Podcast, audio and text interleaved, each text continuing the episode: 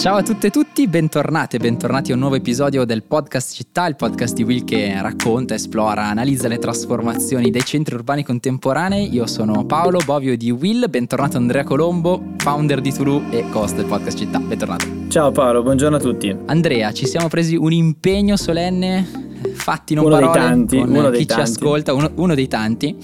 Eh, oggi ne onoriamo uno, non ne onoriamo un altro, perché? Eh, l'impegno che ci siamo presi era di eh, parlare più spesso del tema della casa, del tema dell'abitare, un tema che ci sta a cuore, ma sappiamo come anche oggi eh, in- abitare in città diventa quasi una sfida, diventa sempre più difficile per tante ragioni. Il tema dell'accessibilità della casa però è, è chiaro eh, che è centrale perché una città è soprattutto fatta dalle persone che la abitano e allora oggi parleremo di un modo particolare di provare a rispondere alla domanda di casa. Dall'altra parte c'è un impegno, quello di non parlare troppo di Milano, che oggi non onoreremo, perché siamo qua e siamo molto contenti in realtà di, di esserlo con eh, Demetrio Scopelliti, che è il direttore della pianificazione urbanistica e spazio pubblico presso AMAT, che è l'agenzia eh, Mobilità, Ambiente e Territorio del Comune di Milano, già ospite del podcast Città l'anno scorso parlando di urbanistica tattica, e oggi invece si parla di tactical housing. Ma prima di tutto, benvenuto Demetrio, bentornato anzi. Grazie mille, grazie di nuovo per l'invito.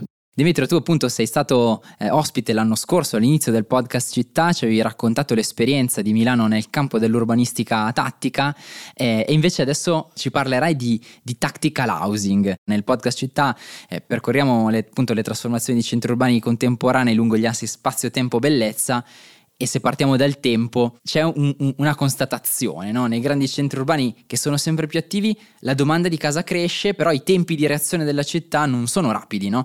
Quelli bravi, gli economisti dicono che la domanda cresce ma l'offerta rimane anelastica e così crescono i prezzi. E allora qua arriva il tactical housing.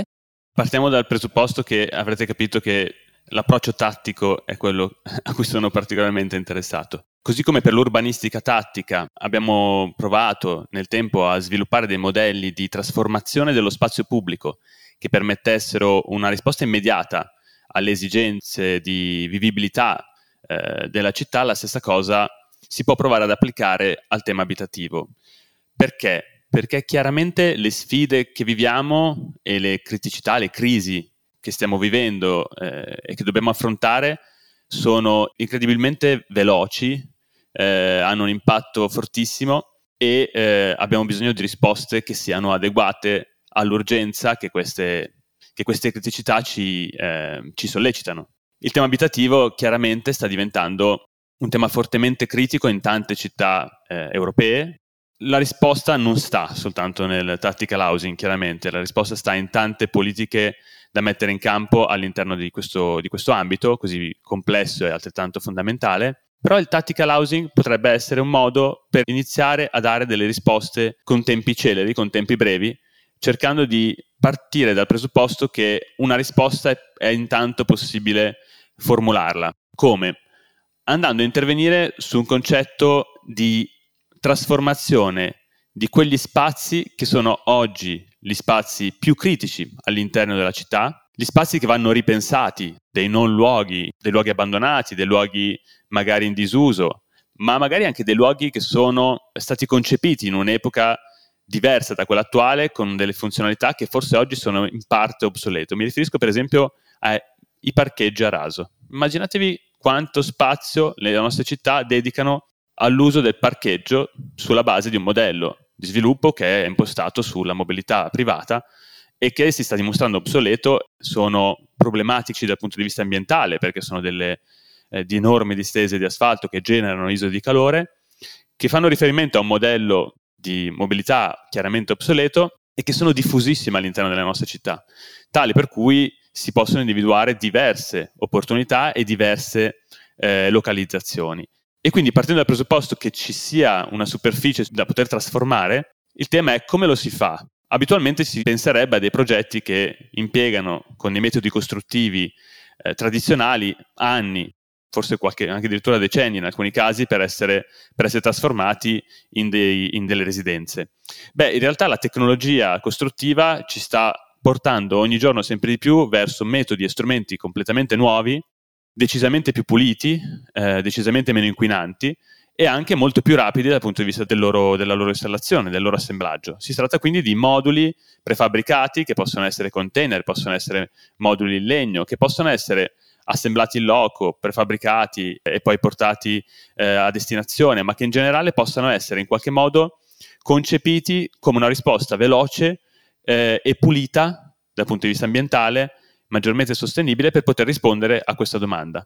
Grazie, mm, provo un po' anche a, a, sintetizzare. Di base eh, l'idea è proprio di utilizzare moduli prefabbricati eh, in spazi abbandonati per ricreare residenzialità, quindi per le fasce, diciamo, definiamoli così, più fragili. La mia domanda è, eh, e, e, qui metto il cappello del, del, del, brutto e cattivo che spesso Paolo mi, mi, mi, fa mettere, perché ovviamente noi ci occupiamo di, di, di sviluppi residenziali e di gestione di sviluppi residenziali e, e quindi molto spesso eh, gli investitori ci, ci, chiedono ritorni economici, ci chiedono numeri, ci chiedono dati, ci chiedono ovviamente tutto questo. Ecco, ma questa tipologia di operazione, un'operazione a guida pubblica quindi con un intervento diciamo è un finanziamento pubblico o è il classico partenariato pubblico-privato o è un'iniziativa diciamo interamente eh, privata? Cioè pensi che il tactical housing possa essere finanziato dalle casse dello Stato o dall'imprenditore eh, privato?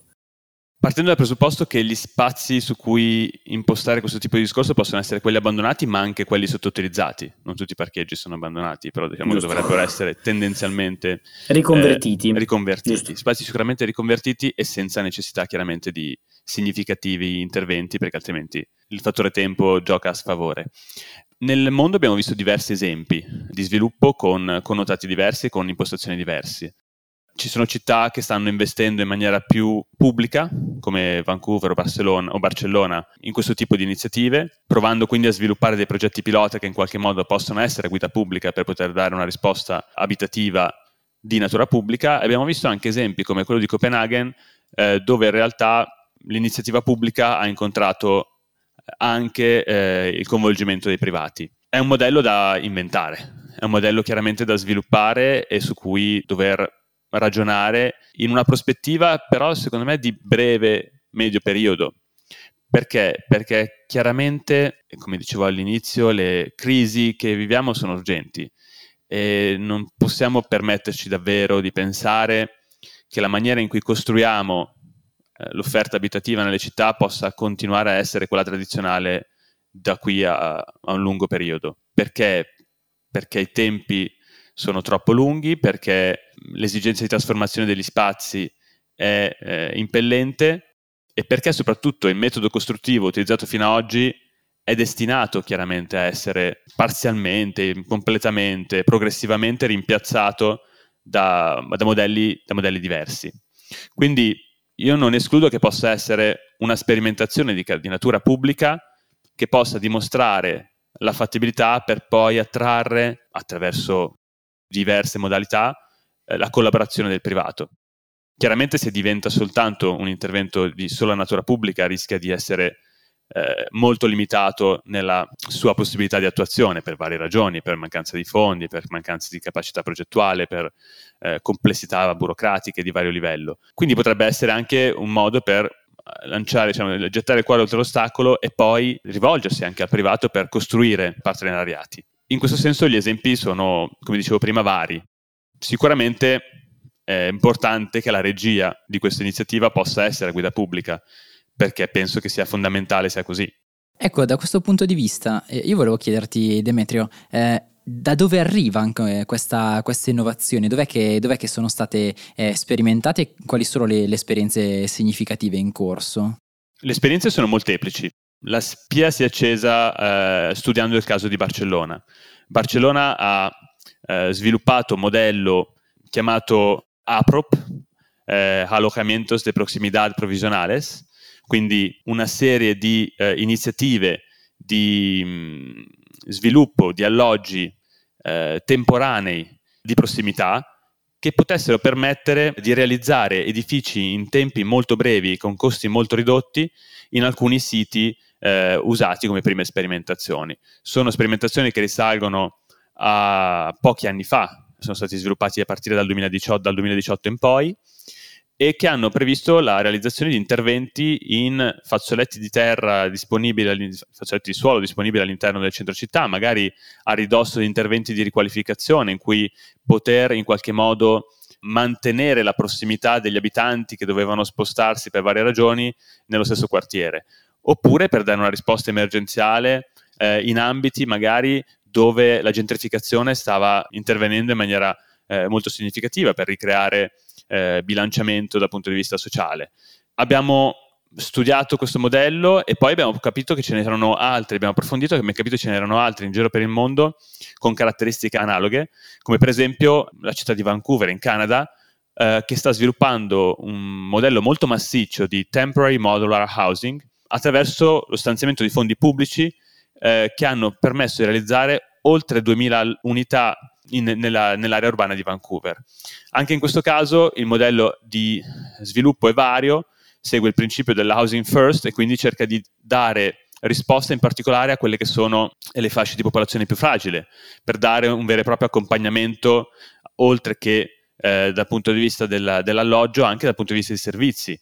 Eh, immaginiamoci di prendere uno spazio oggi vacante, oggi vuoto, che sia un parcheggio, che sia un'area residuale, e di densificare. Da un certo punto di vista, quella densificazione non solo porta alla possibilità di una nuova offerta abitativa, ma anche di servizi al piano terra. Immaginiamoci di poter avere questo tipo di mix e di poter utilizzare spazi residuali con un sistema di agopuntura per poter dare una risposta abitativa di prossimità e anche dei servizi eh, di base alle diverse fasce di, di popolazione. E poi abbiamo, invece abbiamo studiato anche un modello che stiamo approfondendo, eh, abbiamo iniziato a approfondire più recentemente, che è quello del Copenhagen Village, che vuole proprio promuovere eh, un nuovo modello di costruire, di, di, di, assemblare case nella città attraverso un esperimento di riuso temporaneo di uno spazio destinato a una trasformazione di più lungo termine. Uh, abbiamo visto diversi modelli, ci sono modelli che sono tendenzialmente uh, hanno un ciclo di vita abbastanza breve, ma ci sono anche modelli costruttivi che permettono un ciclo di vita più ampio. Anche quello del riuso temporaneo di aree dismesse con questo scopo è un tema molto interessante, il fatto di anticipare la trasformazione intanto dando risposta abitativa a partire da subito e non senza aspettare la trasformazione definitiva. In generale ci sono stati casi anche italiani, anche, anche locali, di sistemi di costruzione celere eh, sperimentati eh, in, alcune, in, alcune, situazioni. Può essere il caso di, eh, di Firenze, dove la residenza temporanea a casa, che ha, ha, fatto un piccolo esperimento di trasformazione di un progetto pilota di questo tipo. Eh, insomma, gli esempi proliferano, eh, le aziende che si occupano di questo tipo di costruzioni e di questo tipo di sviluppo di modelli abitativi proliferano, siamo veramente nel momento in cui, probabilmente il momento di cambiamento in cui intercettare questo nuovo modello possa in qualche modo aprire la pista eh, ad, ulteriori, ad, ulteriori, trasformazioni eh, analoghe anche a, a, investimenti e a eh, sperimentazioni di carattere più massiccio. Possono essere anche soluzioni che come nel modello dell'urbanistica tattica, dove una strada diventa una piazza e poi tale rimane, con interventi più, più, strutturali. Anche nel caso del tactical housing, un parcheggio, un'area vuota, un'area residuale può essere trasformata a, attraverso l'uso abitativo temporaneo per rispondere a una domanda immediata e poi mantenersi con quella destinazione d'uso nel tempo. Così facendo, di fatto, stiamo anche dal punto di vista delle politiche urbanistiche e della pianificazione urbana dando la possibilità di ampliare le aree destinate eh, a questa funzione che è così fondamentale per dare risposta alle, alle esigenze che, che, che, che, viviamo tutti i giorni. Mi piace di questo, di questa, diciamo, del tactical housing è questa risposta veloce, nel senso che eh, quando tu vuoi mettere sul mercato case no, e la domanda abitativa è in crescita, non perché la popolazione cresce, ma perché cambiano le esigenze delle persone, no? da famiglie si stanno disgregando, ci sono sempre più famiglie cosiddette mononucleari, per cui c'è più domanda perché ovviamente il contesto e l'evoluzione del modello familiare sta, sta, sta evolvendo in maniera significativa e di conseguenza la risposta che per lo sviluppo immobiliare è spesso molto lento perché ci vuole il progetto, ci vuole che il comune eh, dia il permesso di costruire, che come sai è un, è un iter piuttosto lungo e, e, e complicato, e, e, poi bisogna costruirla. Quindi nel momento in cui c'è un'urgenza, che può essere quella del caro affitto per gli studenti, o così come eh, altre urgenze, diciamo, per altre fasce più o meno deboli, eh, effettivamente mi affascina molto pensare di riconvertire queste, queste aree eh, in uso o in abbandono con il modello che tu, che tu ci hai detto e che viene tra l'altro positivamente sperimentato in tante parti del mondo, che è qualcosa che molto spesso manca no? anche nel, in alcune conversazioni che noi, che noi, facciamo in questo podcast, quando diciamo, si ha un principio che poi si fa, fa, fa, fatica magari ad essere messo a terra e invece qui ci sono, hai, hai, fatto tantissimi esempi di tante città tra l'altro molto conosciute che hanno avuto l'occasione di sperimentare e a questo riguardo ti chiedo se come comune di Milano o come diciamo eh, città state, state promuovendo qualche attività in particolare.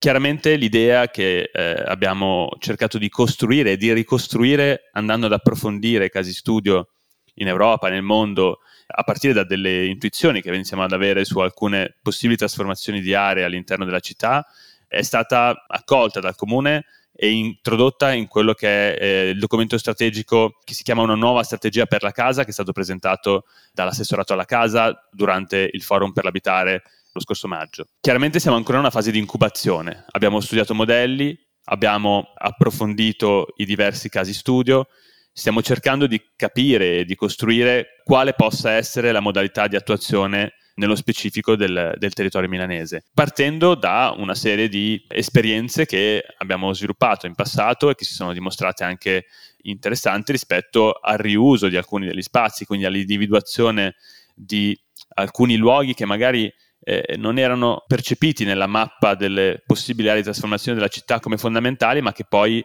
postali possono diventare. E per esempio, immaginatevi i, alcuni dei concorsi eh, sviluppati in passato durante, eh, con il programma Reinventing Cities, sviluppato eh, in collaborazione con, eh, con, C40, con la rete di città, appunto, che si dà supporto eh, sulle diverse tematiche e che ha sviluppato questo, questa modalità di concorso per cui mettere a bando delle aree pubbliche cercando di eh, privilegiare la qualità ambientale all'offerta economica come tradizionalmente si fa nel, nel, caso dell'alienazione dei beni pubblici. In quel bando già individuavamo una serie di aree che erano destinate a parcheggio, eh, l'area di Via Serio a sud di Milano, l'area di Crescenzago a ridosso della metropolitana verde eh, nel nord-est della città. Quelli erano primi tentativi di iniziare a capire che ci fossero dei terreni disponibili di natura pubblica che non erano mai stati considerati come densificabili e su, quelle, su, quegli ambiti, in particolare su quello di Crescenzago, il progetto poi era stato richiesto con un'ottica di eh, edilizia a basso costo, sul cosiddetto social housing. Se a questo layer aggiungiamo la capacità di riuscire a trasformare quei luoghi non nei tempi tipici dell'urbanistica, dell'edilizia, che sono 5, 6, 7 anni, ma eh, in tempi molto più celeri, riusciamo a veramente a, a cambiare la dinamica e l'accelerazione con cui poter procedere nel generare offerta abitativa di natura pubblica o comunque a basso costo, anche collaborando con il privato. Siamo nella fase di incubazione in cui riuscire a capire, a mettere a terra quella che possa essere la modus operandi con cui, con cui agire, sia da un punto di vista tecnico che da un punto di vista eh, delle procedure. Davvero super interessante, come non sarà sfuggito a chi ci ascolta, di fatto abbiamo poi toccato i nostri eh, assi, eh, tempo, spazio, bellezza. Eh, volevo farti una piccola challenge, eh, Demetrio, o meglio, una riflessione che mi è sorta la mia domanda è come eh, le comunità dove questi interventi di tactical housing sono stati realizzati hanno reagito, perché eh, evidentemente si tratta comunque di, eh, di prefabbricati, di, di, container, ho visto anche in, in, alcune, in, alcuni casi che vengono poi riadattati e eh, mi chiedo se eh, le persone a cui era poi stata destinata eh, questa, eh, questo tipo di soluzioni abitative non rischino magari di percepirlo come eh, un abitare di serie B? Ah, quelli li mettiamo nei container? Ah, quelli li mettiamo nei prefabbricati? Da questo punto di vista cosa ci puoi raccontare? Da un punto di vista di, dello sviluppo architettonico ed estetico di queste trasformazioni abbiamo visto esempi in cui è veramente difficile riconoscere la differenza tra una casa costruita a partire dai container e poi rivestita con dei materiali, con delle soluzioni innovative che hanno, siano state in grado di mascherare la metodologia costruttiva da una normale costruzione di carattere tradizionale. E nel caso dell'uso del legno lamellare, questa differenza addirittura forse diviene quasi un elemento positivo, dove la presenza del materiale naturale del legno dà quasi un valore aggiunto significativo rispetto all'estetica del tradizionale eh, con cui vengono costruite molte delle residenze nei nostri contesti, nei nostri contesti urbani.